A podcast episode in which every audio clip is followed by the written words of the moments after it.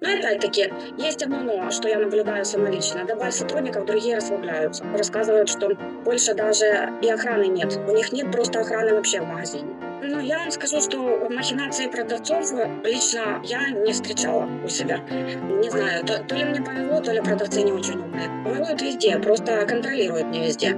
Я считаю, что правильный контроль и правильная постановка вопроса по сохранности товарно-материальных ценностей, то это залог успеха. Но я лично считаю, что это должна быть коллективная материальная ответственность. За недостачу должны отвечать все, от уборщицы до директора. Если я вижу, что человеку неинтересно, я просто с ним прощаюсь. Ну, что тут сделаешь? Это сфера торговли, это наша работа. Торксофт подкаст. Беседы о бизнесе и предпринимателях. Интервью Торксофт с директором сети продуктовых магазинов. С вами специалисты по автоматизации Яна Рыбас, Анна Приходько, Анна Любимая, Виктория Пащенко и Наталья Корнецкая. Всем привет! Сегодня у нас очень необычный формат подкаста. Я думаю, что будет очень интересно. Не переключайтесь.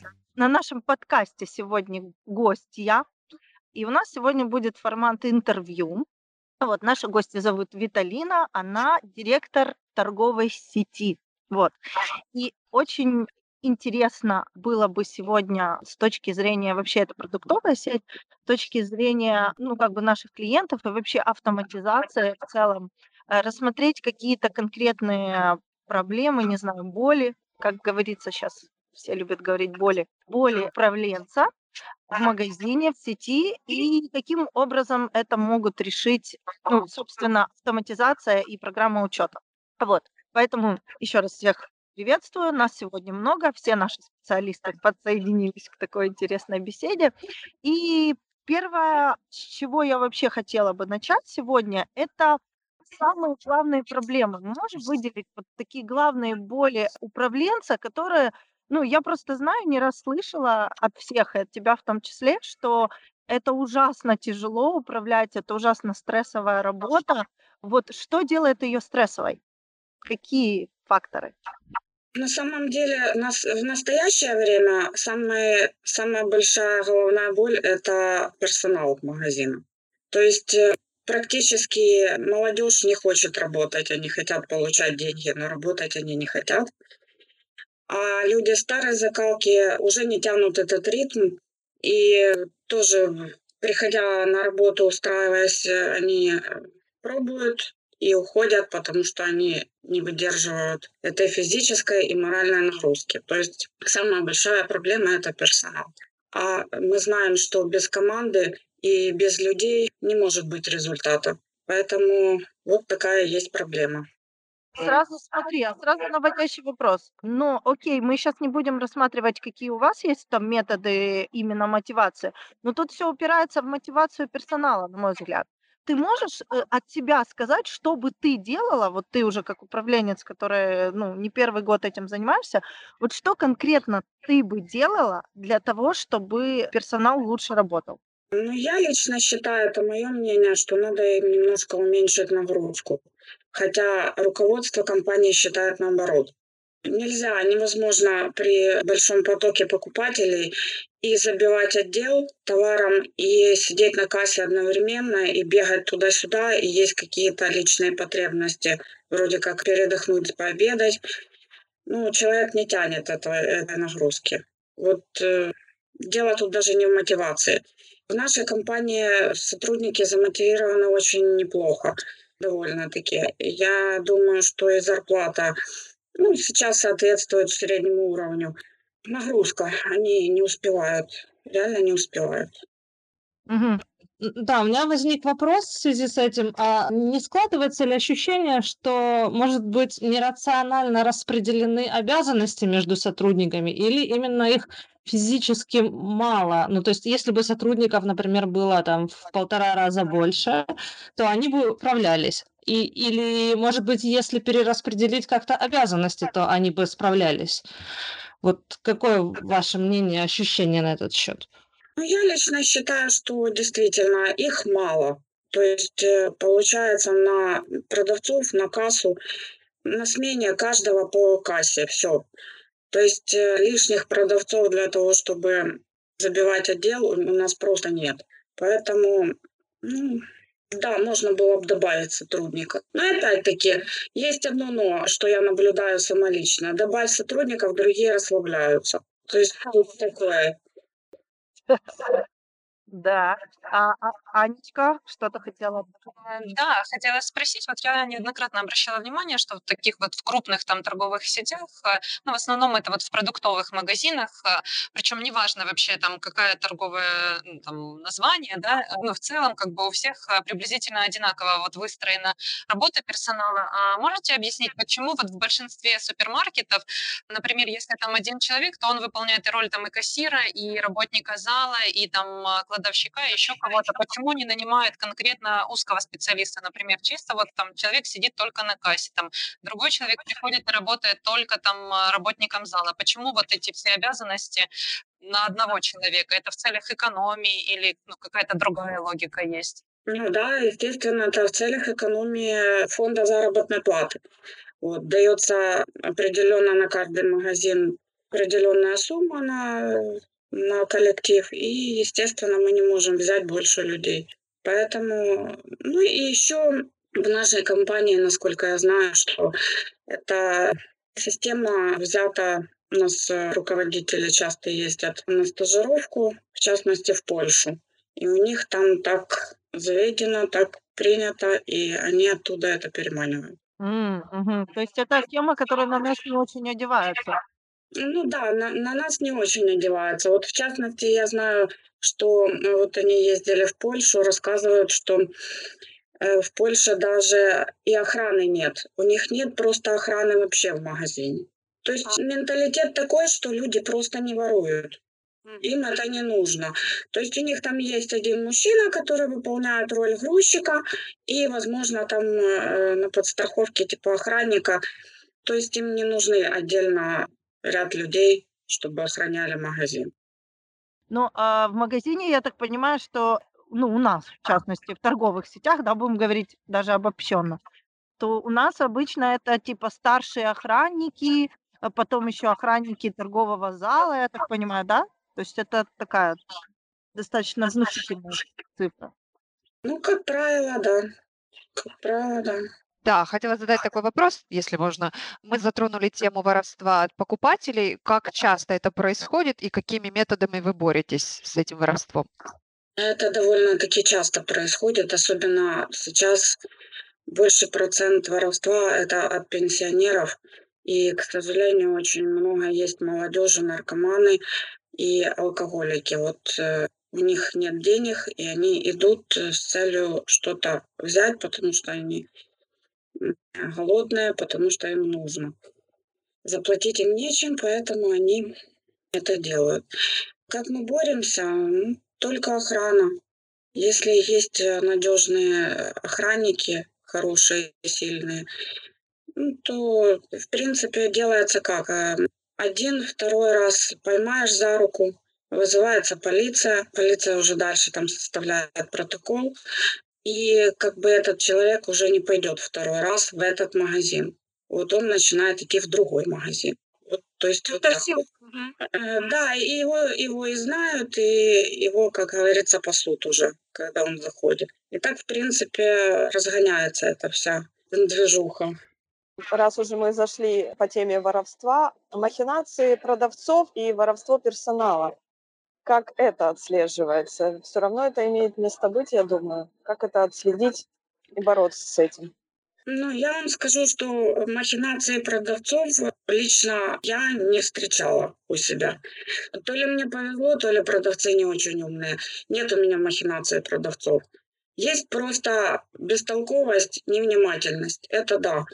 Они могут, они могут просто пропускать товар на кассе, и человек уходит и не проплачивает его. То есть, когда он сканирует на кассе товар, не смотрит на мониторный экран, тупо все сканирует и пропускает, может пропустить какой-то товар. Или, допустим, из разряда овощи, фрукты может пробить э, более дешевым, более дорогой товар.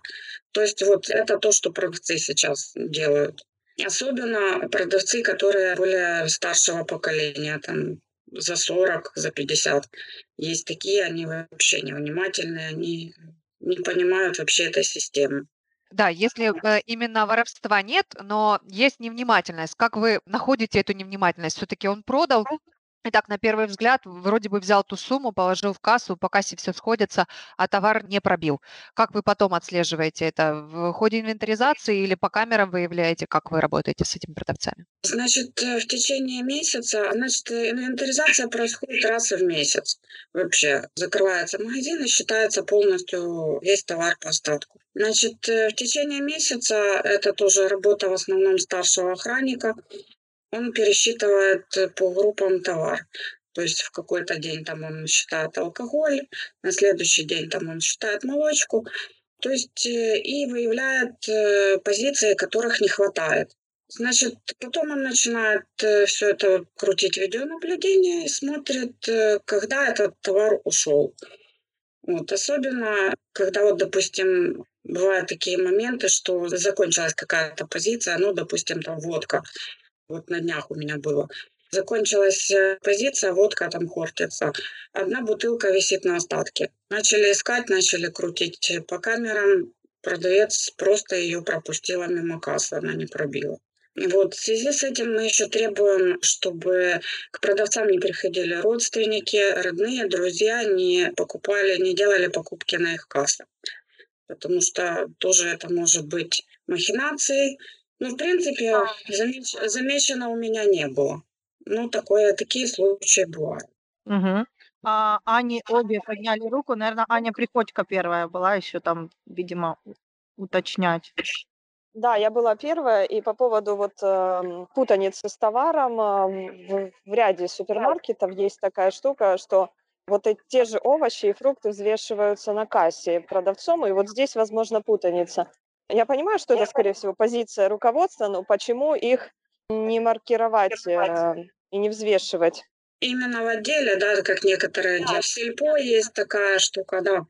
Да нет, э, как раз э, мне кажется, что взвешивать на кассе это более, более лучший вариант, потому что Потому что когда вы взвесите в отделе и принесете, просто он просканирует, он вообще не будет обращать внимания ни на вес, ни на цену этого товара, ни что там лежит вообще. То есть он просканирует и все. А тут хотя бы продавец обращает внимание на какой вид яблок. Ну да, пусть они пропускают это иногда, но в основном, в основном они обращают внимание. Я лично требую, чтобы они с утра пришли, прошлись по овощам и фруктам и посмотрели, какие есть у нас разновидности тех же яблок, тех же там, других фруктов, да, ассортимент. И еще требую, кто занимается в отделе овощами и фруктами, то есть чтобы тоже, когда что-то новое приходит, чтобы внес по кассирам, по всем кассам этот товар, и они посмотрели, что правильно должно проходить по кассе. Э, Еще хотела вопрос задать по поводу вот э, недостач и воровства. В некоторых супермаркетах там недостача списывается просто, ну вот как э, в затраты там, например, отчетного месяца. В некоторых там супермаркетах эти все недостачи веш, ну, распределяются между сотрудниками магазина. Как вообще, вот, ну, я не знаю, можно об этом говорить или нет, у вас в магазине это происходит, и как вы считаете вот правильно, чтобы эти недостачи списывались, скажем так? То есть, ну, вот, возможно, там, как вы видите и как это происходит на самом деле. Можете об этом рассказать? Я, честно говоря, не скажу, как это у нас происходит. Это такой щепетильный вопрос. Но я лично считаю, что это должна быть коллективная материальная ответственность. За недостачу должны отвечать все, от уборщицы до директора. То есть тут э, без вопросов, потому что каждый может что-то разбить, каждый может что-то вынести где-то, ну, это человеческий фактор. То есть тут э, хоть и следи, не следи, но все-таки все может быть. И каждый может, э, извините за выражение, натупить на кассе. Ну, все должны отвечать, я считаю. Это нормально. Круто, спасибо. А, Яна еще что хотела? Да, я хотела спросить такой момент.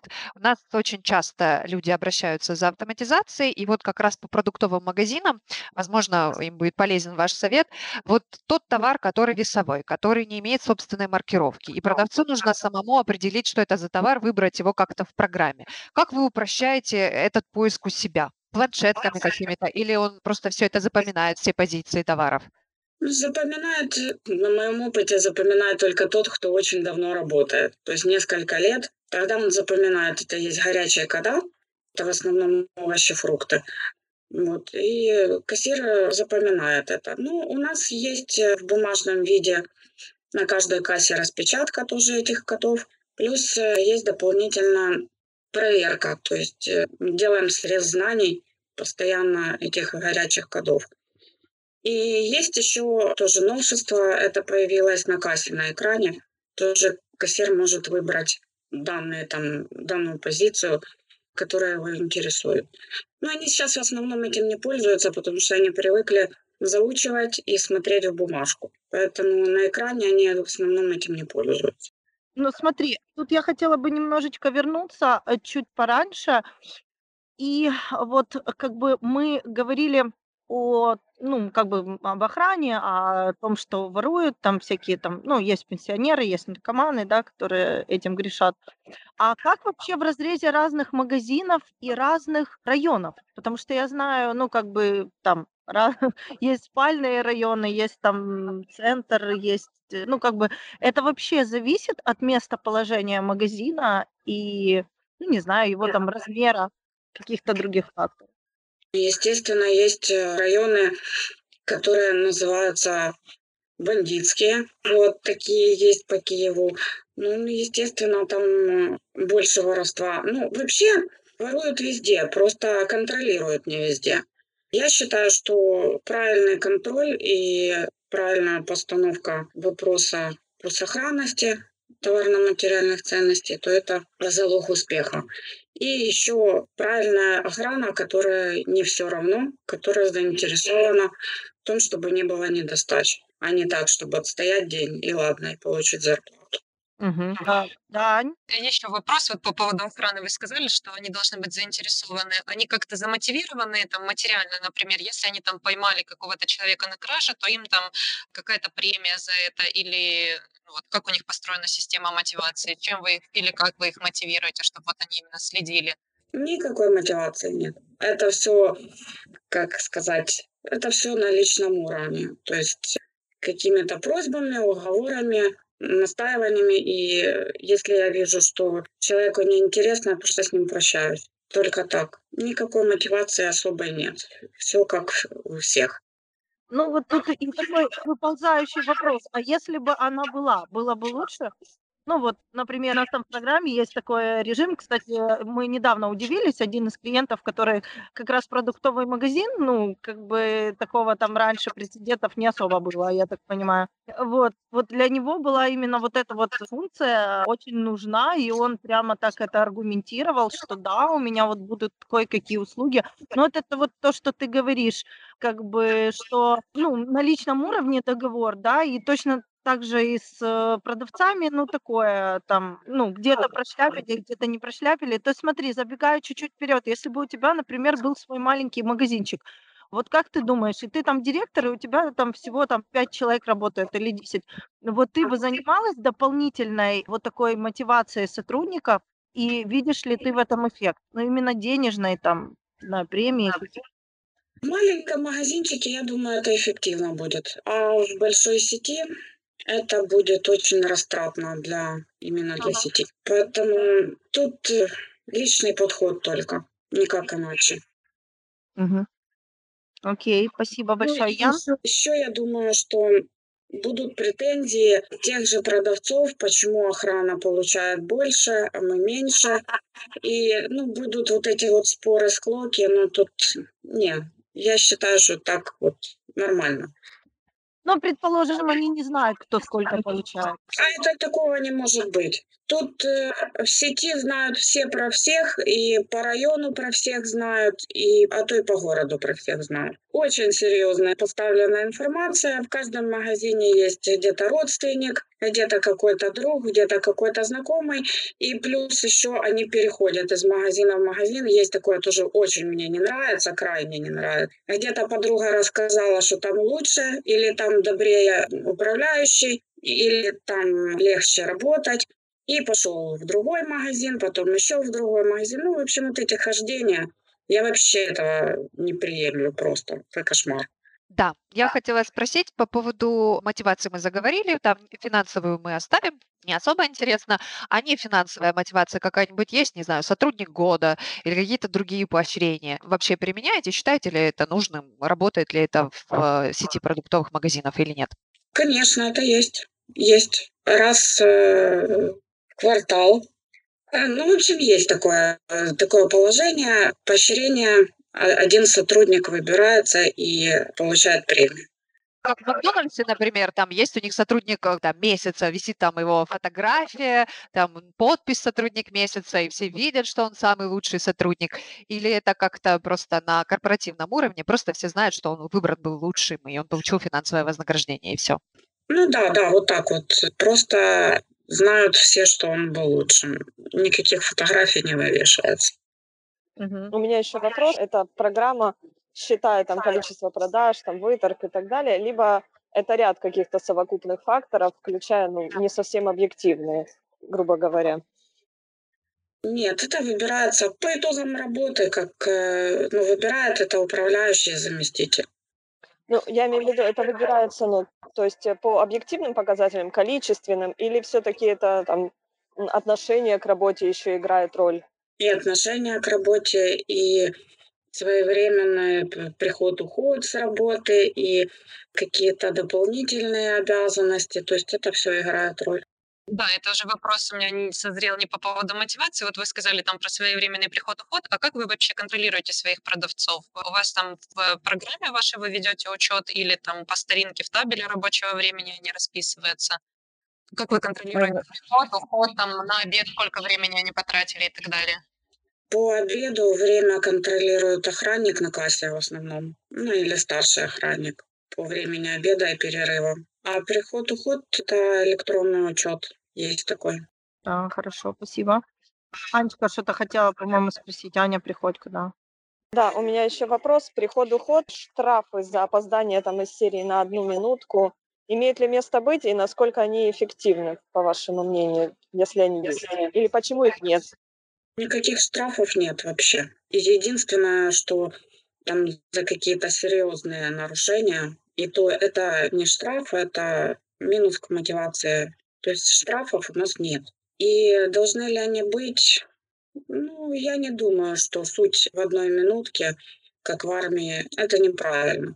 В принципе, у человека могут быть какие-то свои проблемы, из-за которых он опоздал, допустим, на работу. И если это не часто, если это не системно, то почему мы должны штрафовать его за одну минутку? Тем более сейчас такое положение, что транспорт, с транспортом проблемы, поэтому я считаю, что это не нужно. Приход на работу на одну минутку, ну хорошо, так он задержится еще на пять минут потом вечером, потому что, допустим, ну, особенно кассиры, продавцы, они реально задерживаются, потому что он видит, что работа в отделе не сделана, потому что он сидел на кассе. Ему надо забить отдел. Он идет и это делает и задерживается. Поэтому тут одно на другое накладывается. Ага, спасибо, Вик. Да, у меня вопрос э, такой лирический. Вот у вас сейчас сложился определенный коллектив. Можете ли вы его назвать э, сплоченным коллективом? И э, если бывают ли такие случаи, что кто-то портит вот всю атмосферу в коллективе, и от этого человека приходится избавляться, увольнять его? Ну, э, конечно, бывает. Было и не раз. И есть такие люди, которые портят весь коллектив. Ну, я вам скажу так, что на данный момент нет у меня идеально сплоченного коллектива. Хотя люди работают годами. У каждого ну и, наверное, сейчас время такое, потому что несколько лет назад это было совсем по-другому. Как-то люди были сплоченнее, как-то были дружнее, как-то.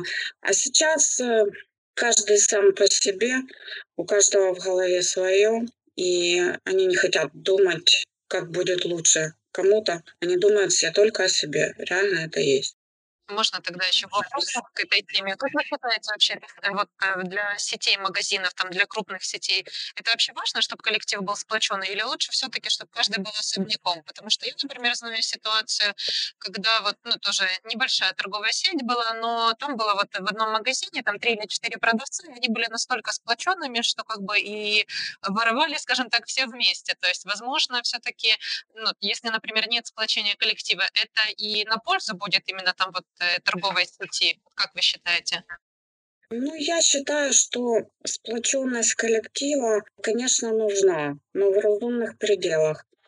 Ну, и с другой стороны, да, три продавца может сдружиться до такой степени, чтобы там какие-то проворачивать дела. Но 10 продавцов, 12 продавцов на смене, они не сдружатся, им просто некогда будет это делать. Где они общаются? Они общаются во время обеда в столовой или во время перерыва, там пять минут. То есть, э, в принципе, им там некогда сдружиться, по большому счету. Вот. То есть там они, если и дружат, то парочками, там по два человека, по три человека. И оно все это видно, оно все это просматривается, контролируется. В принципе, в маленьких магазинах, возможно, может это быть. Я когда-то много лет назад работала в маленьком магазинчике именно продавцом. Я уже даже не помню, в каком это году было. Очень давно. Лет 20, наверное, назад. Вот. И у нас было так. Два продавца на смене и один охранник. То есть была сплоченность, была заинтересованность, вот не скрою, было это все. Хотелось как-то подзаработать, хотелось как-то... Я не буду говорить, что воровали, потому что никто не воровал, потому что мы за это и отвечали. Ну, как-то что-то где-то замутить, то такое дело было. Ну, типа, не заметить бутылочку водочки, да? Ну, не заметить бутылочку водочки – это воровство. Я не буду рассказывать все секреты, но... Понятно. Интересно, интересно. Хорошо, а, Вик, что-то еще хотела? Да, мне интересно, вот с точки зрения вас, как руководителя, какие явные деструктивные черты характера сотрудника проявляют эти самые сотрудники? То есть вот за что вы их можете уволить, что показывает, что человек мудак, короче. Ну, я лично, как правило, не увольняю, потому что увольнять это уже самое последнее дело. Человеку все-таки жить за что-то надо. Я предлагаю перейти в другой магазин. У меня такое как бы они любят полегче, они любят, они любят бегать. Ну, я иду ими, их же стопами. Я точно так же поступаю. Все, я предупреждаю, говорю, мы с тобой работать ну, не сходимся. Я говорю, с такими не, людьми не работаю. Пожалуйста, ищи себе магазин, в котором тебе будет удобно и комфортно. Предоставляю выбор человеку. Если же человек не хочет, тогда мы расстаемся. Какие черты характера? Очень сейчас э, сильно работают сплетни. Это просто какая-то катастрофа. Они переговариваются, они что-то обсуждают, они выберут тему для разговора и начинают ее все постоянно, и причем перекручивают, они какие-то слова перекручивают. Они могут какое-то распоряжение руководства перекрутить. Они ходят, вот это переговариваются. Я сколько раз говорю, придите и спросите у меня. Нет, они вот это вот колотят, они будут колотить это в коллективе. Потом, когда вдруг кто-нибудь не придет и не скажет, а вот тут такое колотится, а вот расскажите. Оно может выйти еще и за магазин, будут колотить это в другом магазине, это же эту же проблему обсуждать. То есть вот эти вот сплетни, это, конечно, кошмар. Было у меня несколько таких людей. Или, допустим, бывают у них проблемы кто-то, э, кого-то больше отпустили на отдел с кассы, кого-то меньше отпустили. Вот кто-то успел уйти вовремя домой, кто-то не успел. Кому-то лучше относятся, кому-то хуже. Ну, вот такие вот проблемы, и у них начинается какой-то сбой друг между другом, и они начинают ссориться и ругаться. Верно, верно. Как в детском саду, я им сто раз говорю, что вы ведете себя как в детском саду люди, а я чувствую себя тут воспитательницей. Понятно. Особо тяжелые переходят в другой детский сад. Ну, или так, или еще можно развести по сменам, как вариант. На крайний случай таких тяжелых детей, которые не сходятся друг с другом. Угу. Спасибо большое, Ань. Да, по поводу сотрудников. У вас есть какие-то вот вы разделяете св своих сотрудников на какие-то категории, например, там у вас есть какая-то там из серии любимчики, а вот этих я вот вообще терпеть не могу. Ну вот, может быть, по там по чертам характера, либо по тому, как они ведут себя на работе. То есть, ну, может, у вас есть какая-то ваша внутренняя такая классификация. Внутренняя, конечно же, есть, без этого никак. Ну, не буду тут врать. Естественно, есть такое, что любимчиков сразу скажу нет. Я не люблю вот эти вот э, подхалимажи. Это все неестественно, это все, все это наиграно. Я этого не люблю. Ну, как бы внутри я есть такое, что вот есть люди, к которым я очень отрицательно отношусь, но я это держу в себе. Я не проявляю особо, я не начинаю человека увольнять, если он хорошо работает, но мне он не нравится. Ну, зачем же? Я буду как-то тушить в себе эту ненависть и этот гнев. Ну, то есть вот такое. Да, хорошо. А вот, а вот можно еще как бы дополнить Да. свой вопрос в плане, в плане профессиональных качеств? Какие вот вам сотрудники нравятся больше, какие-то меньше? Ну вот именно вот с профессиональной точки зрения, не просто по-человечески, что там, ну вот бывает, да, такое, что там просто по-человечески не нравится, а вот именно в профессиональном, то есть какие-то черты у человека есть, которые выделяют его среди других сотрудников? Мне нравится, когда человек болеет за работу. То есть э, видно, что вот у нас есть э, внутренние проверки, видно, что человек пытается выложиться полностью для того, чтобы у него был э, соответствующий хороший балл. Не только для того, чтобы для себя, вот, на, на свою зарплату, а для того, чтобы вот магазин вышел на уровень. То есть среди магазинов же тоже есть какое-то соревнование, ну, как бы внегласное. То есть э, гласных каких-то у нас соревнований между магазинами нет. Ну, просто хочется быть лучше. И есть такие продавцы, которые болеют за результат, которые интересуются результатом, которые хотят быть лучше. Их очень мало, но они есть. Да, и еще очень хочется, чтобы они были все вежливые. Я понимаю, что это тяжело сейчас с нашими людьми, но тоже вот это имеет э, место, вежливость, чтобы не грубили покупателям. Да, разные покупатели, очень тяжелые сейчас люди, очень тяжелые. Но надо стараться каждому улыбаться, потому что иначе, ну, иначе мы не победим, иначе не будет результата. Надо, чтобы были все вежливы. Вот это тоже очень важно. Да, этот момент очень интересный по поводу вежливости. Есть ли у вас, обучаете ли вы, как правильно обслуживать, как э, лучше обслуживать клиентов? И второй вопрос, есть ли у вас регламенты? И читают ли люди регламенты, э, которые, если они есть? Ну, есть э, пару инструкций работы на кассе именно для продавцов. А, Они это знают, именно что касается обслуживания на кассе. А так остальное, остальное никто читать сейчас никто ничего не хочет. Это то, что я объясню на пятиминутке, то, что я расскажу, то они где-то будут себе знать.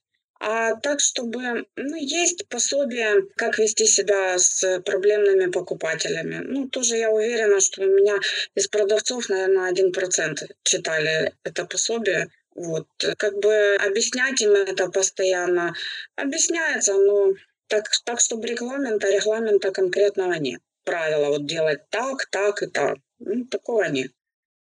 Да, и вопрос по поводу качества обслуживания. То есть объясняете ли вы, как качественно обслуживать клиентов? Вот как правильно, как надо, а как не надо? То есть как под- происходит момент подготовки кадра к тому, чтобы он уже был готов э, общаться вообще с посетителями? Ну, это в основном делаю не я, это когда приходит новый человек, есть э, месяц стажировки. Ну, это не стажировка, это как бы адаптация называется у нас. Стажируется он три дня, причем уже оформленный человек. Стажирует его опытный сотрудник, и он рассказывает эти все правила, как нужно общаться с клиентами, как не нужно общаться. И потом еще есть месяц адаптации. Испытательный срок и месяц адаптации. Да, я хотела спросить по поводу совсем там неадекватных клиентов. Понятное дело, что мы там все проходим какой-то тренинг, понятно, что у нас есть какая-то нервная система достаточно стабильная, но когда вот ситуация выходит за рамки уже нормальной, как э, у вас происходит, э, вот какие действия вы предпринимаете и как решаются такие вопросы, когда уже там на- назревает такой значительный конфликт на кассе? Если совсем уже неадекватный, то вызывается охранная, у нас есть охранная организация, которая конкретно заключен договор, вызываются они и вызывается полиция, если уже совсем все плохо. Только так. Никто не дерется, никого не выталкивает ни в коем случае. Пытаемся решать это через полицию. Мгм. А вот эта ситуация, э, когда типа «По- позовите мне администратора, там есть такое? Ну, часто ли оно такое встречается? Конечно, часто есть такое, и администрация выходит и разбирается. Это сплошь и рядом. Вот как, как правило, претензии. Да разные есть претензии. Есть претензии по ценам, есть претензии, ну, банально там человек не умеет читать чек кассовый, то есть мо- может там разобраться. Или может товар не устраивает, или качество не устраивает, то есть возврат сделать. Ну, то есть разные варианты. Так, чтобы какие-то такие серьезные конфликты, то, то у меня такого нет. Ну, чтобы прямо там до драки доходило. Ну, вам приходится, получается, работать помимо того, что с, эм, ну, сперва конфликт идет на кассира, атака, да? То есть он, э, если у него есть тактика, как защищаться, если он знает, как защищаться, он защищается. Потом все, вот этот негатив клиентский переходит на вас. То есть как вы с этим боретесь, как вы это преодолеваете, ну, то есть как вы переживаете вот этот вот, это же огромный стресс. Вот. Д- Что бы вы могли посоветовать, как переживать вот такие ситуации? Ну, по поводу кассиров, то мы их учим, чтобы они не ввязывались вообще ни в какие разборки. То есть если какой-то конфликт назревает, сразу вызывать администрацию, чтобы не вмешивать сюда кассира, потому что он, в общем-то, некомпетентен разбираться с этими вопросами. Стрессовые ситуации, конечно, бывают. Бывает, что покупатель не прав, но мы знаем эту прописную истину, что покупатель все равно всегда прав. Получается, даже против своей воли приходится решать э, вопрос так, чтобы не было дальше конфликта развития, чтобы покупатель дальше не жаловался никуда, чтобы ни в какие органы не жаловался, чтобы даже вот в книгу жалоб не писал. То есть приходится улаживать этот конфликт полюбовно. Ну, а потом, да, потом это, конечно, вызывает какой-то стресс, начинаешь нервничать, психовать, ну, есть такое. Как справляться? Ну как, каждый человек как-то справляется со своими стрессами. Можно громко выругаться, и немножко полегчает. А Что именно вам помогает вот такой ситуации? Злюсь, ругаюсь, э, да, колотит, ну, потом успокаиваешься, отвлекаешься на что-то другое, и все. Как бы потом можно еще вспомнить разок, можно еще разок вспомнить, что действительно я прав. Ну, что тут сделаешь? Это сфера торговли, это наша работа. Да, у меня сразу несколько вопросов назрело по поводу вот конфликтов на кассе. Вот первый вопрос. Сейчас вот из-за карантина, ну, уже, в принципе, все привыкли, но все равно встречаются люди, которые там то по магазину ходят без маски, то на кассах не хотят одевать маски. Как вы боретесь с такими упрямыми, назовем их так, клиентами, которые вот там вообще напрочь отказываются одевать маску, либо начинают там говорить, у меня ее нет, я там не буду и так далее, вы там мои права ущемляете. Что вы делаете с этими покупателями? Покупатель, если уперся, у меня нет маски и не на что мне купить, то мы предоставляем маску. Это есть такое дело. Если покупатель принципиально не хочет ее одевать, то вызываем, мы вызываем полицию. А если покупатель, допустим, ну, как бы балуется, хочу одену, хочу не одену, вы мне тут не указ, мы таких покупателей на кассе не обслуживаем. Просто отказываемся их обслуживать. И как это действует? Или они все еще возмущаются, но потом смеются, одевают и покупают? Одевают маску, это действует. То есть сразу одевают, или если вот э, уперся, допустим, у меня нет и нет денег, то мы выносим. У нас есть запас для таких моментов. Хорошо, тогда у меня еще вот вопрос по поводу конфликтов на кассе. Такое вот я несколько раз сталкивалась, что в супермаркетах бывает цена на ценнике указана одна, потом на кассе там выбивается другая. Вот. И я, например, знаю, что по, там, по нашим законам, там, в Гражданском кодексе и так далее прописано, что вот цена, которая на ценнике, как бы она должна и ну, соответствовать той, которую вы оплачиваете. Но магазины очень часто ссылаются на то, что там ценник не поменяли, еще что-то. Но по сути это как бы идет нарушение прав э, покупателя. Но большинство магазинов э, все равно остается на своем и продают как бы, ну, либо покупая на цене, которая вот выбилась э, в чеке, либо отказываясь вообще. Как вот вы, как управляющая магазином, либо как обычный пользователь, относитесь вот к такой ситуации и как вы считаете, как нужно действовать? Ну и продавцам в том числе, как им реагировать, чтобы не доводить это все до какого-то там конфликта и до написания жалоб?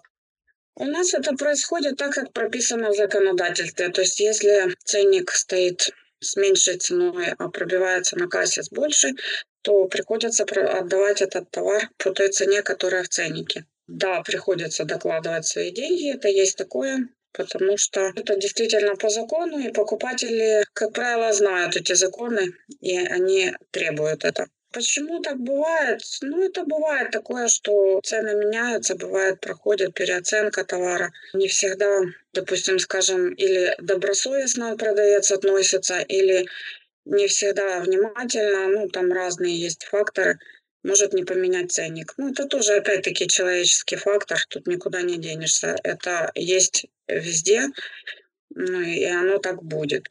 Для проверки цены в торговом зале установлен прайс-чекер.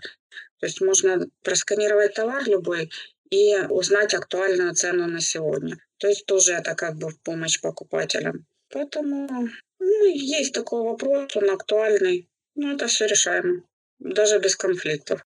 И у меня еще тогда третий вопрос вот по поводу э, жалоб и так далее. Вот смотрите, книгу жалоб и предложений ее же, в принципе, отменили. Вот если в магазине, например, клиент там напишет жалобу, ну, на сегодняшний день, да, в эту, в эту книгу, либо наоборот там пожалуется в эту Держпрод, вот эту споживслужбу, насколько вообще для магазина страшны такие жалобы и как там вот магазины на них реагируют или ну, просто вот э, пропускают это мимо себя, скажем так? Нет, мимо никто не пропускает. Каждая жалоба рассматривается индивидуально, обязательно дается ответ. Обязательно по каждой жалобе пишется служебная записка, находится виновное лицо, и обязательно дается ответ покупателю, если он, особенно если он его просит и оставляет какие-то контакты. То есть перезваниваем и решаем эту проблему. Никогда мимо не проходит ни одна жалоба. По поводу Господребслужбы, конечно, это если туда жалуются, то это очень, очень серьезно, потому что потом приходит комплексная проверка, и начинаются проблемы более весомые. Поэтому лучше этого не допускать.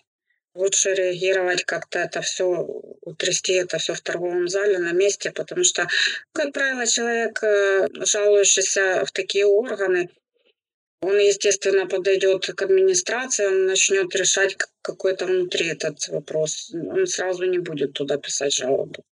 Поэтому это можно решить на месте. Да, я хотела задать вопрос э, такой самый актуальный для продуктовых магазинов– сроки годности. Вы каким образом ведете учет этих сроков годности? Как-то отдельно через программное обеспечение или это все вручную считается и просматривается? Это все только вручную просматривается. Плюс э, сеть большая. Допустим, если кто-то в каком-то магазине находит у себя, допустим, подходящие даты, то дает эту информацию на всю сеть. И, естественно, все магазины это пересматривают, этот товар. То есть э, такое вот сарафанное радио работает. А вообще вручную скоропорт пересматривается ежедневно вручную и записывается в журнал записываются подходящие сроки и так отслеживается. Да, по поводу сроков годности. Если товар, например, остался один день там до конца срока годности, либо наоборот не уследили и товар просрочился, куда вы деваете этот ну, вот, испорченный товар, либо у которого закончился срок годности? Вы его возвращаете поставщику или, или выбрасываете? Что, что с ним происходит дальше? Я не знаю, как э, в других сетях, но в нашей сети ничего не возвращается поставщику, ничего вторично не перерабатывается, только списывается и выбрасывается, утилизируется. Причем утилизируется так правильно, чтобы даже никто из мусорника это не, вы, не вытащил. Это вредит здоровью покупателей, и я лично с этим полностью согласна. Никаких возвратов быть не может. Поставщику. Это неправильно. Как можно молочный продукт, детский, йогурт, вернуть поставщику? Дальше вопрос, что он с ним будет делать? Утилизацией занимаетесь вы или какая-то специальная служба? Утилизацией из магазина мы занимаемся, но у нас есть контейнер для утилизации, который забирается раз в сутки обязательно. По поводу объема вот этой просрочки и как, э, если вдруг этот объем ну, там, растет, э, много чего не перестают покупать, как идет корректировка количества поставок? Это инициирует ну, управляющий, тот, кто отвечает за ассортимент? Это идет автозаказ. Есть человек, который делает автозаказы, и он отслеживает продажи. То есть э, нет, управляющий тут особо не играет роль. Бывает такое, что вообще товар застрял, много привезли, и я реально могу понимать, что он не продастся. Тогда это можно распределить по другим магазинам. Вот на это я могу повлиять. А на будущие поставки я не могу повлиять, это автозаказ. Спасибо, я Хотела спросить, мы затронули тему масок, о том, что у нас сейчас введены везде карантинные меры, да. Скажите, как вот эти карантинные меры повлияли на вашу работу, и вообще повлияли или нет, и как вы их реализовали в, ваших магазинах, в вашем магазине? Ну, на самом деле карантинные меры – это, конечно, проблема большая. Проблема в том, что теперь один охранник задействован в том, чтобы отслеживать покупателей, чтобы все были в масках, чтобы все были правильно одеты эти маски, чтобы было количество покупателей нужно по площади в магазине. То есть тут, получается, единицу не добавили, но добавили работы. Ну вот, это как бы минус. А в остальном, в принципе, особо ну, соблюдаем. Единственное, что стали дезинфицировать каждые два часа проходит дезинфекция всех областей, которые мы касаемся руками, допустим, э, тележки, корзинки, там э, ручки на дверях, то есть каждые два часа это надо дезинфицировать. Ну, вот это еще прибавилась работа. А так, в принципе, особо ничего. Ну, соблюдать, соблюдать надо, соблюдать надо, конечно, потому что А количество людей как-то поменялось или нет? Может быть, на онлайн больше перешло? Или точно так же, как было раньше, так и есть сейчас? Нет, особо не замечено, что количество поменялось. Но на онлайн тоже перешли. Заказы, интернет-заказы идут. Это э, вот это единственное, что да. Ну, насколько я помню из разговоров да, наших, они не сразу перешли, там какое-то было достаточно длительное время, да? Ну да, неудобно было. Люди как-то первое, первое время не очень, а сейчас очень, кстати, лучше, чем год назад. Сейчас пользуются. А у вас есть какая-то своя доставка э, сейчас? И какие-то онлайн-заказы можно в ваших сети оформить или нет? Можно оформить, э, курьер доставит. Есть курьерская доставка. А можно прийти и забрать, можно проплатить и сразу не стоять в очереди, не ходить по магазину. Можно прийти и забрать пакет в течение пяти минут.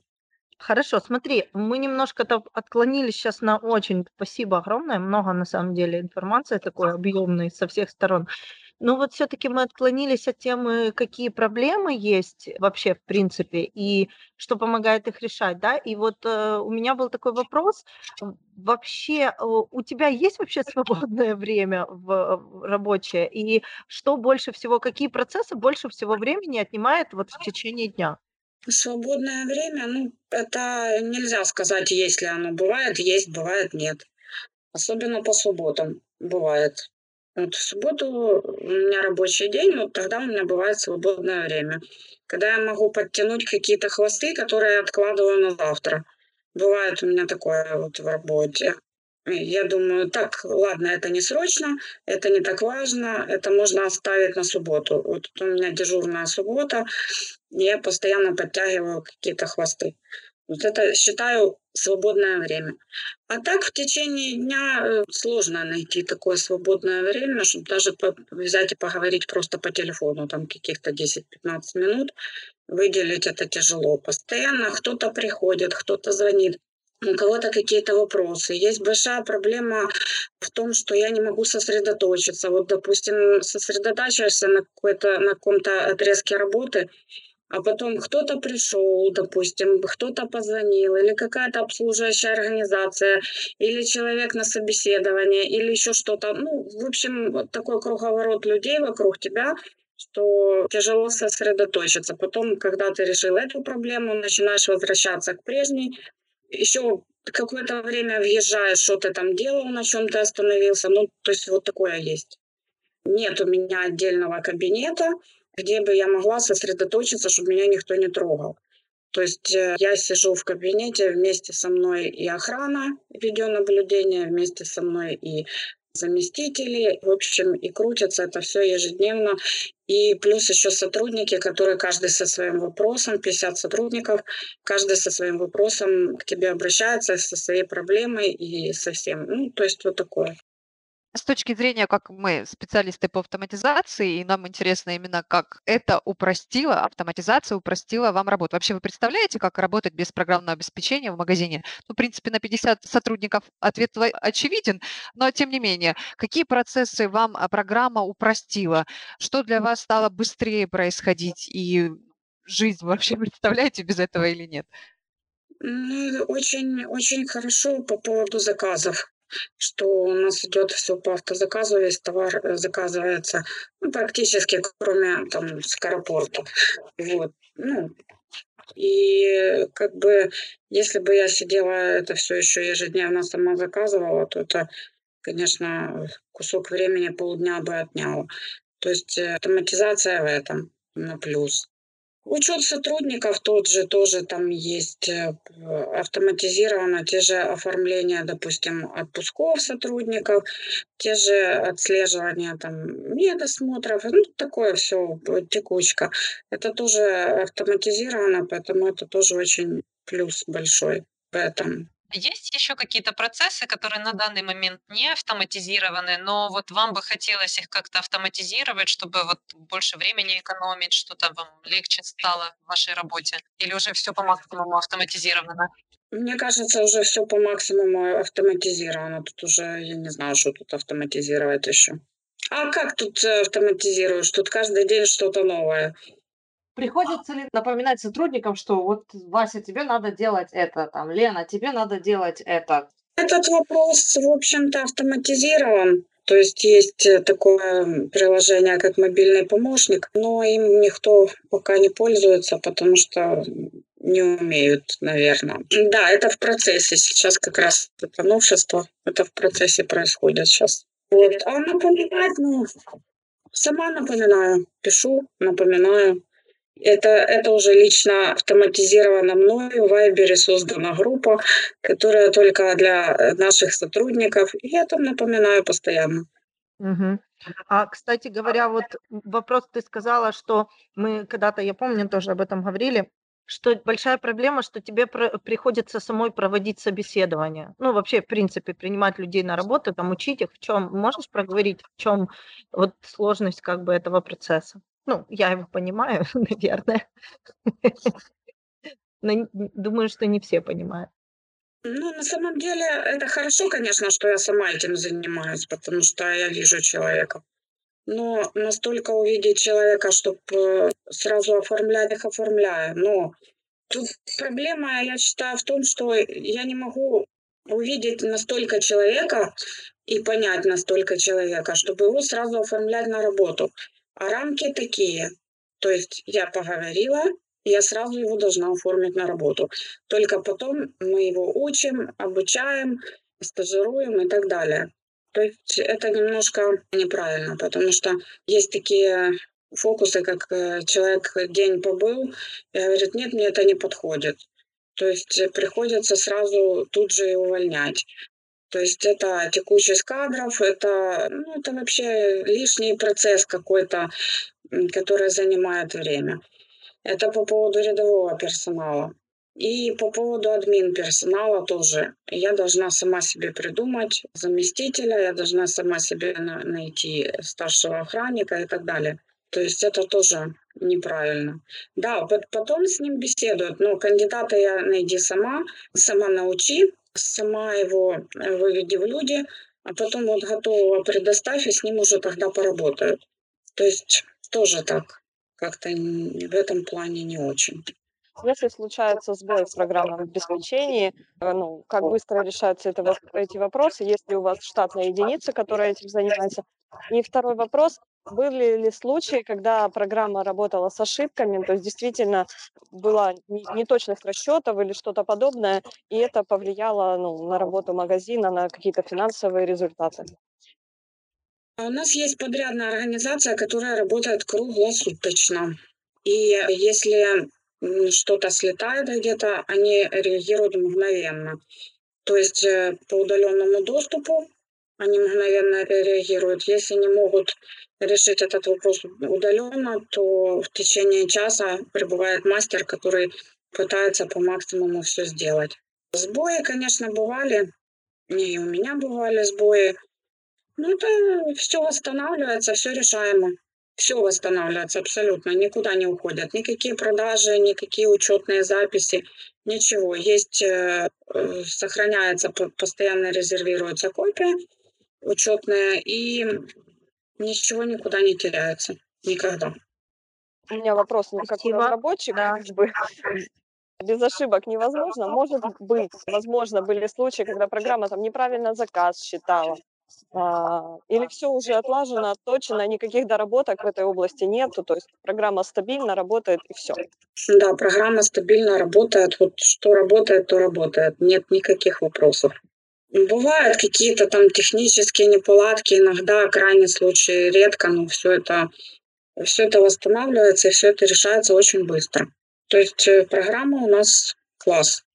Грешат ли продавцы тем, что вот кассиры, что пеняют свои ошибки на программу? Эта программа неправильно пробила, эта программа не пробила там и так далее. Нет, потому что программа там не виновата вообще никогда. То есть не пробила это только кассир. Они не пытаются эту тему продавливать даже? Нет, нет, нет, даже, даже вопрос такого не возникает. Бывает такое, что в этом магазине пропал свет, либо интернет, и вы там закрываете, или вы как вы работаете в таких вот э, ситуациях, когда что-то отключили? Бывает, если пропал свет, то закрываемся на время, пока не решится эта проблема. Если эта проблема долгая, то вызывается дизель. У нас есть дизель, от дизеля работает потом магазин. Приезжает дизель, подключается, и нет проблем со светом. По поводу интернета, Интернет нам особо и не мешает. Если он пропал, то даже если его и нету там полсуток, ничего страшного не произойдет. Единственное, что это будет проблема связи с центральным офисом. И все. Больше нам интернет особо, у нас все внутри завязано, весь, весь учет. То есть нам не нужен интернет особо. Тут закрывать магазин тоже нет смысла. Никогда ничего не закрывается. Бывает, пропадает интернет, особенно по ночам. Но это только тогда проблема с отправкой отчетов. Мгм, да. А, вот хотела как раз еще такой вопрос назрел по поводу фискальных аппаратов. Как у вас вообще, а, вы своих продавцов обучаете работе с ними, и как у вас налажено вот этот вот э, закрытие-открытие смены? Там, каждый продавец под себя ее открывает, или там с 0001 до там 2359 работает. Можете подробнее рассказать? Я думаю, нашим многим клиентам будет интересно. Для этого продавцы вообще не подвязаны к этому. Продавец получает э, с утра размен, когда приходит, садится на кассу и работает. Точно так же и вечером. Он сдал свою выручку, и, и все, и спокойно пошел домой. Для этого есть администратор, для этого есть заместитель управляющего, который эти, этим всем занимается. Закрывает смену, вечером снимает кассы и точно так же и утром садит кассы. То есть это все тоже автоматизировано, там пару кнопок нажал и нет проблем. Продавцы этим вообще не занимаются а как вы не, не забываете открыть, либо не забываете закрыть, потому что часто бывает в магазинах такое, что э, продавцы, ну, если нет, например, да, администратора какого-то, они могут забыть открыть смену, либо могут забыть ее закрыть, и тогда уже вот э, сутки переваливают, там уже налоговая начинает сигнализировать и так далее. Как у вас налажен этот процесс, чтобы ничего не забыть сделать? Автоматически этот налажен процесс. В 12 часов со всех касс выходит этот отчет. Можно я спрошу? Но я не знаю, как бы, насколько такой вопрос актуален, но мне уже самой интересно, почему в, во многих супермаркетах, например, построено 10 касс, а работает только половина? И такие огромные очереди, все начинают возмущаться, вот почему кассы закрыты. Ну, как, это специально делается или ну, так сложились обстоятельства, или не хватает персонала? Можете как-то это прокомментировать? Ну, это много факторов на, на, насчет этого. Но это точно не специально. Специально никто такого делать не будет. Фактор э, первый – это может э, протупить охранник на кассе. То есть, допустим, людей в зале много собралось, они не увидели, не заметили, вовремя не подсадили кассира. То есть может быть такое. Может быть э, такое, что неправильно распределены часы работы. Но это тоже вина будет администрации. Это легко исправить. Допустим, надо разложить так, чтобы кассир работает 12 часов, чтобы э, ну, как бы все кассы были вовремя заняты. То есть э, по загрузке покупателей. То есть я уже, допустим, знаю, когда у меня меньше покупателей, когда мне надо, чтобы, допустим, два кассира пришло на работу, а когда вечернее время полная загруженность, то надо, чтобы все кассы сидели. То есть на вечернее время надо, чтобы вышли все кассиры. То есть такое может быть. Может не хватать персонала вполне, допустим, особенно сейчас вот заболеваемость. Все, может, люди заболели, на замену выйти некому. И, допустим, там какая-то касса или две остались без кассира.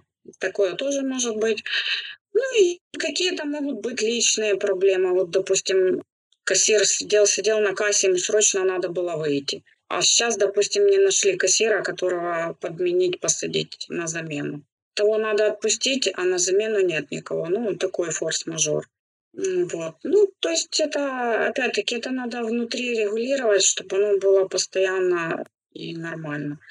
Ну и потом по поводу того, что опять-таки повторюсь, что у нас же продавец э, кассир, он же тянет и отдел, за который он отвечает, то есть ему там нужно и выставить товар, и ценники, и протереть полки, и все это нужно сделать, а пока добежишь, пока начнешь, допустим, выставлять этот товар, тут тебе кричат бегом очереди на кассу, он не успевает, ему надо этот товар вернуть обратно на склад или куда-то его деть.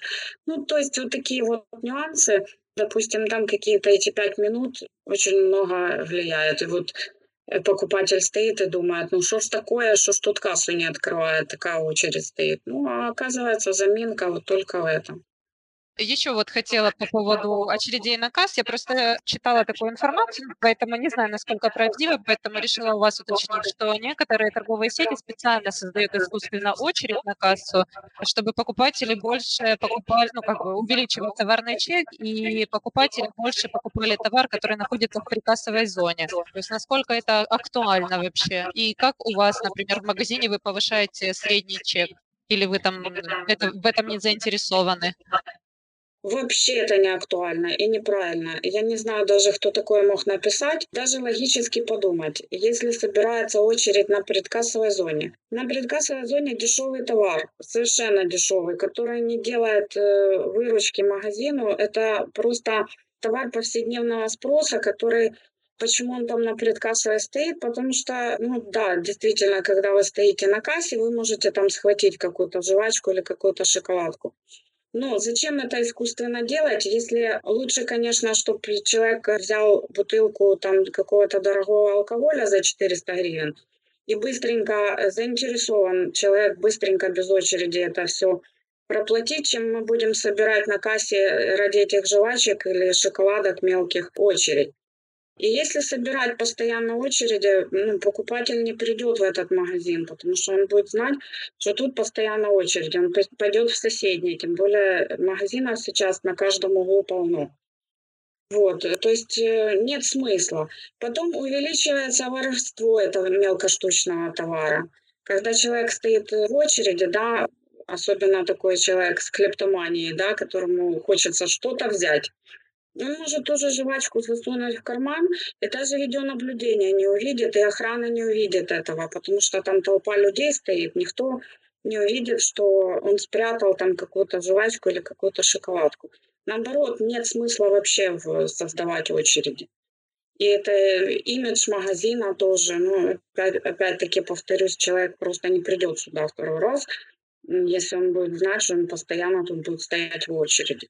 Да, вот э, мы держали интригу весь подкаст, на самом деле, с самого начала с этим вопросом.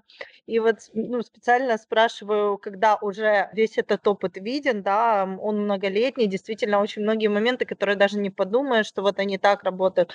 Ну, то есть почему человек там с таким опытом и, в принципе, уже знающий, да, многие моменты, не создать бы свой собственный магазин? Почему нет такого желания или, ну, что для этого надо, или, может быть, возможности такой нет, да? Тем более, что мы уже выяснили, что с маленьким магазинчиком многие процессы проще происходят. Не знаю, не хочу я магазин. Дело в том, что очень много проблем от э, разных служб государственных. Очень государство у нас э, не создано для того, чтобы помогать, а создано для того, чтобы наоборот зажимать. То есть, ну, это все знают, в принципе, я тут ничего нового не сказала. Проблемы, вот, э, я вижу, есть и с пожарниками, есть и с охраной, и ну, даже, даже вот не с качеством продукции, не с госпотребслужбой, не с санстанцией, которой уже тоже нету. Там непонятно что. Постоянно с этими разрешительными документами тоже очень такой вопрос э, тяжелый. То есть, когда большая сеть, оно, конечно, это попроще.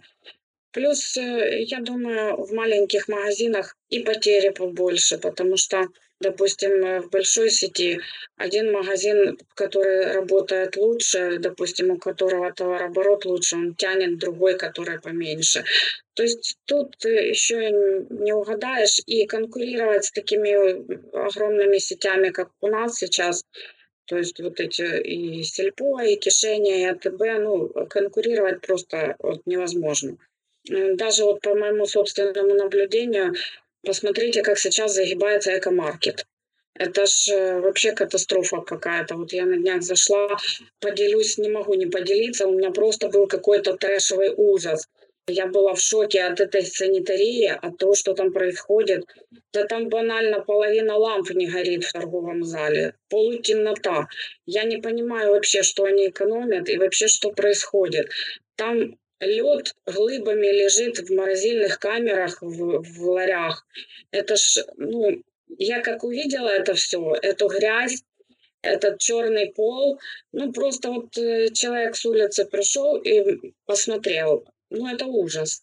И они загибаются, я не знаю, то ли оно им не надо, то ли уже не интересно, то ли они не тянут.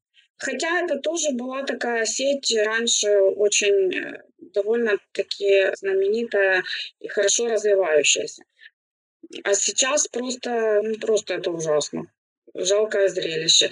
Поэтому мое личное мнение, либо делать что-то хорошо и профессионально, либо не делать вообще. Поэтому так как я хорошо профессионально не потяну это сделать, поэтому я этого и не делаю, и даже не хочу. Очень интересно там по поводу вот этих вот сетей, да, не только с экомаркетом такая проблема. Очень многие сейчас позакрывались, эти вообще там Била, Фуршеты, все падают, хотя были, ну, достаточно большие развивающиеся сети. Я вот помню тоже там лет 10 назад, как Фуршет развернулся, там и так далее. И, ну, да, очевидно, что есть определенные проблемы, и, наверное, очевидно, что не хватает все-таки человеческого фактора, потому что мы сегодня с этого начали, вот, э, сложность в людях, да, а, а от чего появляется там грязь, там, ну, все, о чем ты только что сказала, да, там лед замороженный, это же, ну, кто-то не заметил, у кого-то слишком много задач, чтобы дошли руки до таких э, казалось бы, простых, но вместе с тем необходимых вещей, да. И получается, что летит весь процесс, и в такой большой торговой сети его достаточно нелегко построить обратно. Ну, вот это мое такое.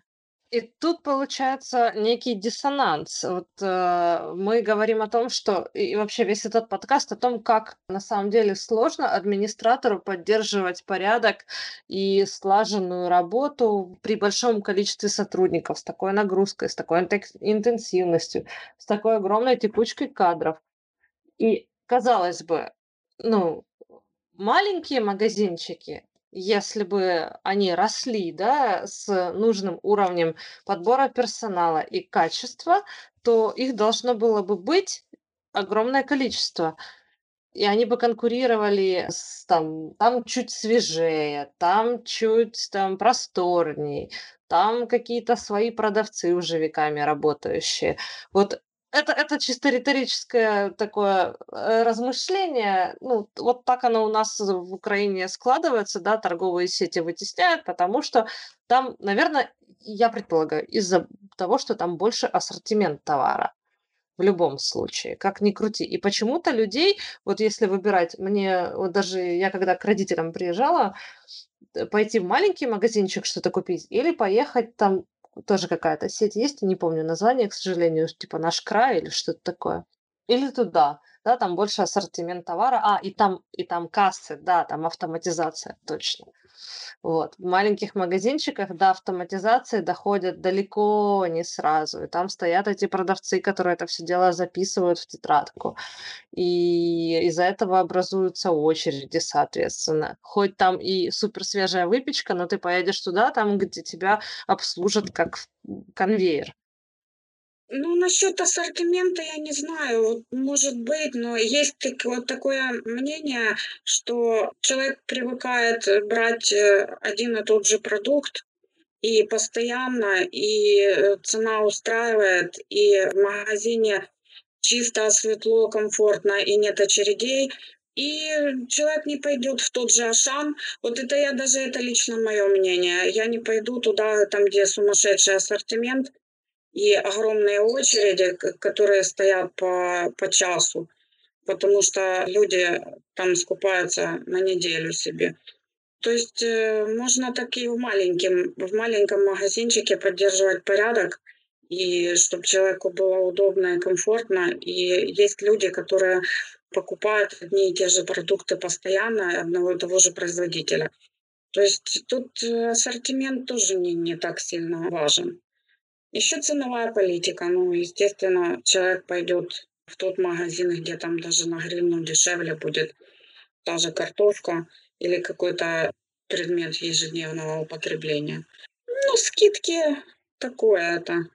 По скидкам это надо отслеживать все сети, ходить именно туда, где дешевле. Это тоже такое. Это, я считаю, что занятый человек тоже этим не будет заниматься потому что сегодня будет скидка в нашей сети, а в другой сети завтра на этот же товар будет скидка еще больше. Ну, то есть такое, это скидка, такой маленький бонус. Вот очень классно, кстати, ты сказала про набор конкретный, конкретных людей. Вот я могу привести пример, я такой человек. Честно, терпеть не могу гулять по магазинам, вот эти вот прогулки. Я избегаю из-за этого больших магазинов. И даже мои любимые сети, которые, ну, то есть я посещаю и люблю там по определенным каким-то причинам как клиент, все равно я там хожу именно в свой любимый один магазин, я точно знаю, где лежит то-то, то-то, и я, меня ужасно раздражает, я терпеть не могу вот этот вот огромный ассортимент, когда ты хочешь купить что-то, что тебе нужно, а ты не можешь вообще это найти там полчаса и теряешь время в этом, блин, долбаном огромном магазине. И, кстати говоря, тоже вот список товаров, это как раз вот я такой клиент, у меня список товаров всегда приблизительно одинаковый, ну там плюс-минус там несколько каких-то позиций. Поэтому да, такое я подтверждаю, это есть. Да, я хотела еще уточнить, как раз заговорили за ассортимент, за магазины. Бывает довольно часто, вот, э, ну, опять-таки, в крупных торговых сетях, в магазинах, ну, там раз в квартал где-то, там раз в полгода делают кардинальную перестановку всех товаров в магазине. Там, не знаю, крупы переносят там, где раньше были овощи, овощи там, где была молочка, ну, образно говоря. Это специально делают для того, чтобы покупатели как-то с непривычки больше ходили по магазину и больше товаров купили? Или с какой целью это вообще действие? Да, вот это специально. Это я могу сказать точно. Это маркетинговый ход. Это специально делается для того, чтобы покупатель, придя за своим любимым каким-то товаром, который ему нужен, еще по дороге насобирал что-нибудь такое, что ему не нужно. Есть такое. А насколько вообще эффективно это и какие еще такие, э, ну, вот очень такие эффективные маркетинговые, там, скажем, стратегии, либо там способы вообще применяются в магазинах и могут там на вооружение взять все там маленькие магазинчики, например? Ну, я бы лично не сказала, что это сильно эффективно. Это трудозатратно со стороны магазина, потому что это надо выделить время, выделить людей, сделать эту всю перестановку. Ну, представьте, вы будете каждую неделю переставлять мебель у себя дома. Это трудозатратно очень. Так, чтобы оно очень действовало, да, я бы не сказала, что оно очень действует. Скажите, пожалуйста, в вашей торговой сети маркетинговая стратегия направлена на то, чтобы увеличить количество посетителей или увеличить средний чек? То и то, и другое. И количество покупателей. Ну, мы боремся за все. И за средний чек, и за количество чеков, и за выполнение товарооборота. Все, все актуально. Да, у меня вопрос такой. Вот какой бы вы дали совет по управлению другим а, управленцам и владельцам и администраторов магазинов? На что в первую очередь тратить свое время, а на что уже исходя из вашего опыта время не тратить? То есть что можно спустить на тормозах или там не обращать на это внимания? То есть какие-то вот советы о том, что наболело, исходя из опыта, что вы прошли, да, например, там, я не знаю, там, собеседовать не дольше 15 минут, смотреть там на опрятность человека или там контролировать точечно, или контролировать все подряд. Ну, в общем, из вашего личного опыта. Ну, я бы сказала, что очень важно, конечно, без команды, без э, хороших сотрудников не будет ничего. То есть как бы один в поле не воин, поэтому очень важно подбирать э, хороших сотрудников.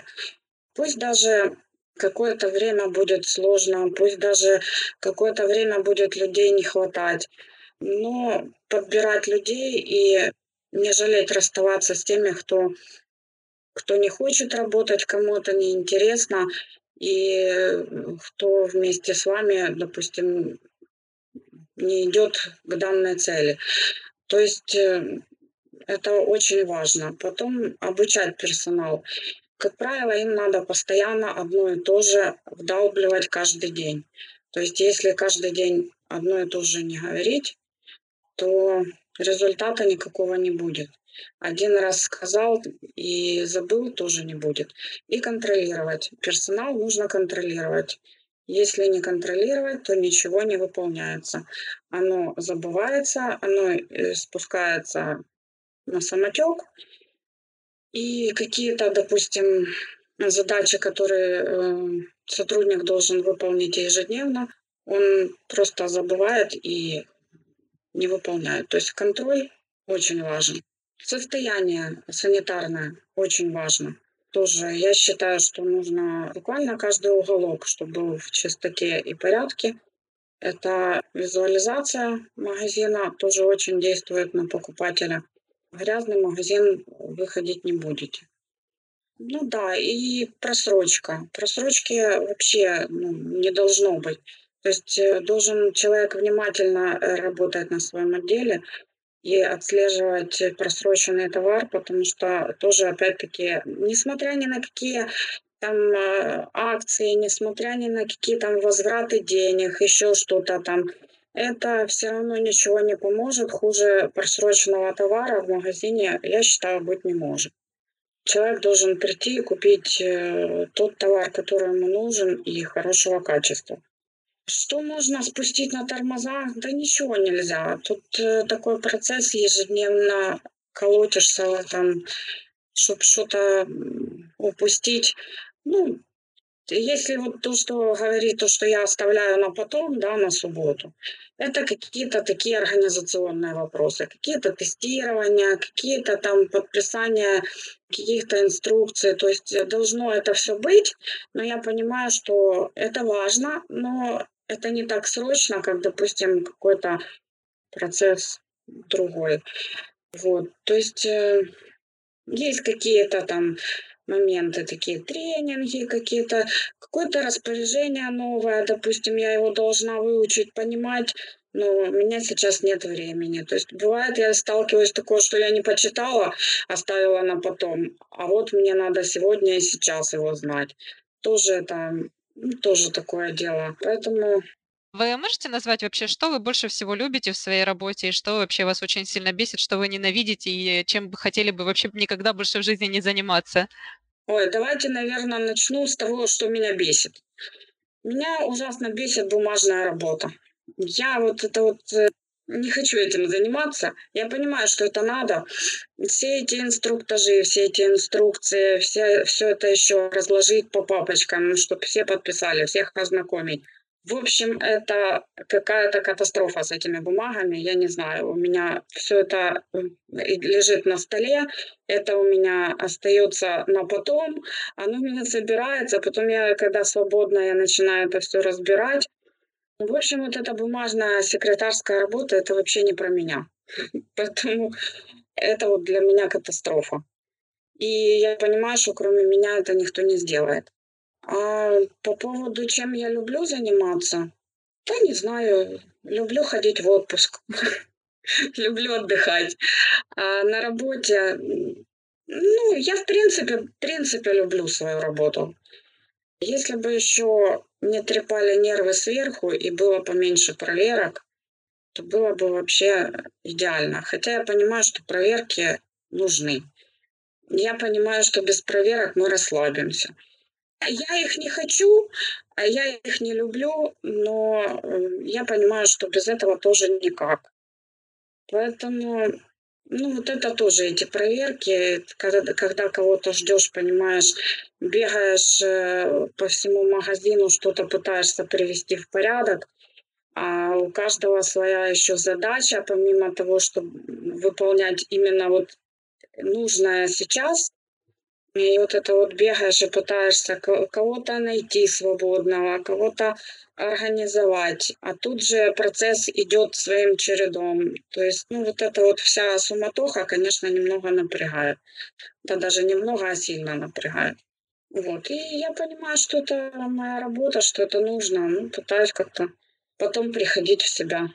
Сначала напрягаюсь, потом прихожу в себя. Ну, Пока затронули тему проверок, хотела уточнить. А у вас, получается, если, например, приходит проверка в какой-то там отдельный магазин, то ответственность за результаты проверки, она ложится на администратора и, ну, вообще, в принципе, весь процесс проверки там проходит администратор? Или есть какие-то специально обученные люди, которые вот там в случае проверки приезжают в магазин и помогают вам пройти эту проверку? Нет, только администрация магазина за все отвечает. Никаких э, дополнительных людей которые помогают пройти проверку, нет. За все отвечает администрация магазина, управляющий, и, и это, по-моему, нормально. Как может человек извне пройти проверку? Ну, может быть, там юристы, которые вас консультируют, или ничего такого нет? Ну, юристы есть, конечно, в компании, можно им задать вопросы, но, в принципе, как правило, до этого не доходит. Если делать все, как прописано в распоряжениях, если делать все как, как нужно, то не должно быть никаких вопросов. Все-таки хочется подытожить вот это вот все, мне бы хотелось, чтобы каждый из нас сейчас переварил вот то, что услышал, да, с точки зрения автоматизации, подумал, вот какие можно сделать выводы из нашего сегодняшнего разговора, потому что разговор, спасибо огромное, был действительно мега интересен и полезен, и нашим предпринимателям будет интересно послушать, даже, даже думаю, не только продуктовым, но что я вынесла для себя, да, я вот первое сделаю, если можно вывод, для себя я вынесла то, что самое главное и основное- это все таки персонал, люди и рабочие руки, да. Важно то, как эти обязанности между ними распределены, то, насколько хорошо они мотивированы, то, насколько хорошо, э, как говорится, ну, вот вот этот вот момент подбора персонала, да, насколько он правильно организован с точки зрения того, чтобы не наделать ошибок уже потом, а сразу определить, да, что этот человек подходит для такой-то работы и договориться с ним, чтобы он был мотивирован там, ну, финансово, не финансово, да, но эту работу выполнять и быть в команде и так далее. В общем, вот это все все, мы, я не буду сильно долго разглагольствовать. Сегодня мы об этом очень много говорили, и мне кажется, что это вот прямо ключевой, один из ключевых моментов, как мы говорили про нашего там еще одного продуктового клиента, который на этом прямо делал акцент и говорил, нам очень нужна функция мотивация сотрудников. Вот мы сегодня проговорили, чем она может быть и не полезна, да, что, ну, как бы многие сотрудники начинают заглядывать друг другу в кошелек, начинают это все обсуждать, но, опять-таки, это проблема, которая требует решения, или вопрос, который требует решения, да, там, скрывать, например, всю зарплату, или, ну, каким-то образом, ну, так мотивировать, чтобы, ну, как бы не, не возникало вопросов у сотрудников, да, то есть, в принципе, есть какие-то схемы, которые можно делать, но сам факт, что уделять этому время необходимо и автоматизировать эти процессы обязательно нужно. И регламенты, хоть они там не считаются, да, они все-таки должны быть, и тогда будет больше порядка, и тогда будет больше контроля, что, собственно, тоже очень важно, вернее, наверное, самое важное, то, что я сегодня для себя вынесла, как бы пункт. Вот. Ну и приглашаю всех сделать какие-то свои выводы. Ну, я могу здесь присоединиться к твоей конве рассуждений и с ней абсолютно согласна. Для себя я сделала вывод, что автоматизировать управление есть куда и очень сильно, и снять с администратора вот эту задачу постоянного пинания и контроля, когда у сотрудника, когда сотруднику, и мы этот инструмент сейчас, собственно говоря, делаем, приходит задача в мессенджер, и он отмечает ее как выполненную или не выполненную. И он не может сказать, что я это не сделал, потому что забыл.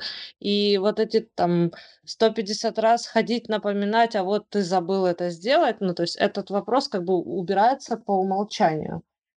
Интересный момент э, касательно нечестного или честного распределения заработной платы. Когда сотрудник нанимается на должность, он соглашается с определенными условиями работы. Дальше в плане премирования все условия работы должны быть открытые, то есть каждый должен понимать, что он может сделать, чтобы ему было хорошо и больше. Вот детский сад, о котором вы говорили, он он из-за того, что, ну, во-первых, это, конечно, культура людей, это, это безусловно, отчасти. Во-вторых, это надо пресекать, как мне кажется, вот эти все разглагольствования, то есть при, приучать и внедрять в компанию культуру определенной информационной безопасности, собственной информационной безопасности, чтобы людям э, притило рассказывать вот такие. Это зарплата и премия это очень вещь интимная, и у кого-то всегда будет больше, кого-то всегда будет меньше, всегда будут завистники, и всегда будут люди более успешные, и это неизбежно. А, конечно, то, что вы говорили, да, сплетни, безусловно, разрушают коллектив изнутри, и увы, от таких людей их либо приходится воспитывать, либо приходится с ними прощаться. Мне очень понравилось, как вы сказали по поводу того, что тебе надо подыскать другой магазин. Блин, это, это так тактично, это просто, ну, не, не то, что ты уволен, тебе надо найти другой магазин. Суть та же, а тактичность просто офигенная. Вот. Спасибо большое за этот разговор. Очень много интересных мыслей. И, конечно, работа у вас, э, ну, блин, тяжелая. Психологически, безусловно, тяжелая все контролировать. И, ну, спасибо за этот опыт. Мы как-то со своей стороны постараемся, может быть, э, какие-то советы или инструменты давать, чтобы упростить немножко работу с э, людьми, как минимум. Вот послушав такого управленца, который управляет магазином продуктовым, это большой оборот, э, большой поток, большой ассортимент, и людей тоже немало работает, я могу для себя вот сделать вывод и для владельцев маленьких магазинов, что если у вас есть какие-то проблемы в магазине, вас что-то не устраивает, то вопрос прежде всего к владельцу, к управленцу, потому что всеми процессами в компании рулите вы. Ждать, что сотрудники это сделают сами, нет. Мотивировать, где-то наказывать. То есть управленец должен осуществлять контроль и ответственность э, за конечный результат именно на управленца и на владельца. В общем, я, во-первых, хотела поблагодарить Виталину за то, что она к нам пришла и поделилась своим опытом. Понятно теперь, сколько сил тратит э, управленец да, на решение своих задач. И э, хотелось бы, конечно, чтобы больше этих задач было переложено на какие-то системы управления чтобы уже решали конкретно точечно, потому что, я, как поняла я из нашего всего подкаста, ваша основная задача– это контроль. И если вы не контролируете, то какой-то процесс идет не так, как нужно. Поэтому с нашей стороны, как разработчиков, мы будем стараться, по крайней мере, в нашем программном обеспечении, воплотить все таким образом, чтобы контролировать было проще. Вот такой мой вывод. Да, круто, спасибо большое. И Анечка, что-то добавишь? Мне добавить нечего, я просто в шоке от того, как это тяжело работать, когда особенно не знаешь э, этой специфики. Кажется, что со стороны, ну, чего там такого, ну, продавец, ну, там, ну, управляющий, и никогда не задумаешься о том, сколько всего вообще, каких вопросов решает управляющий магазином. Конечно, жесть. Было, мне, например, было очень интересно. Я надеюсь, вы к нам еще придете, мы вас еще немножечко помучаем в следующий раз, насобираем еще больше вопросов, да. Да, вы такие приставучие. Ну да, нас сдерживает только время, на самом деле, чтобы не растягивать весь выходной на целый день. Но да, реально очень было очень полезно. Спасибо. Ну, все, мы тогда прощаемся. Я вам желаю успехов. На самом деле, э, спасибо вам, что послушали меня. Я вот сейчас вот э, ваши отзывы послушала. И мне кажется, что я вообще ничего такого не рассказала. Вот, поэтому я очень рада была помочь и очень, очень рада, что вы что-то узнали, что-то поможет вашей работе. Пожалуйста, обращайтесь, все, что могу. Спасибо вам.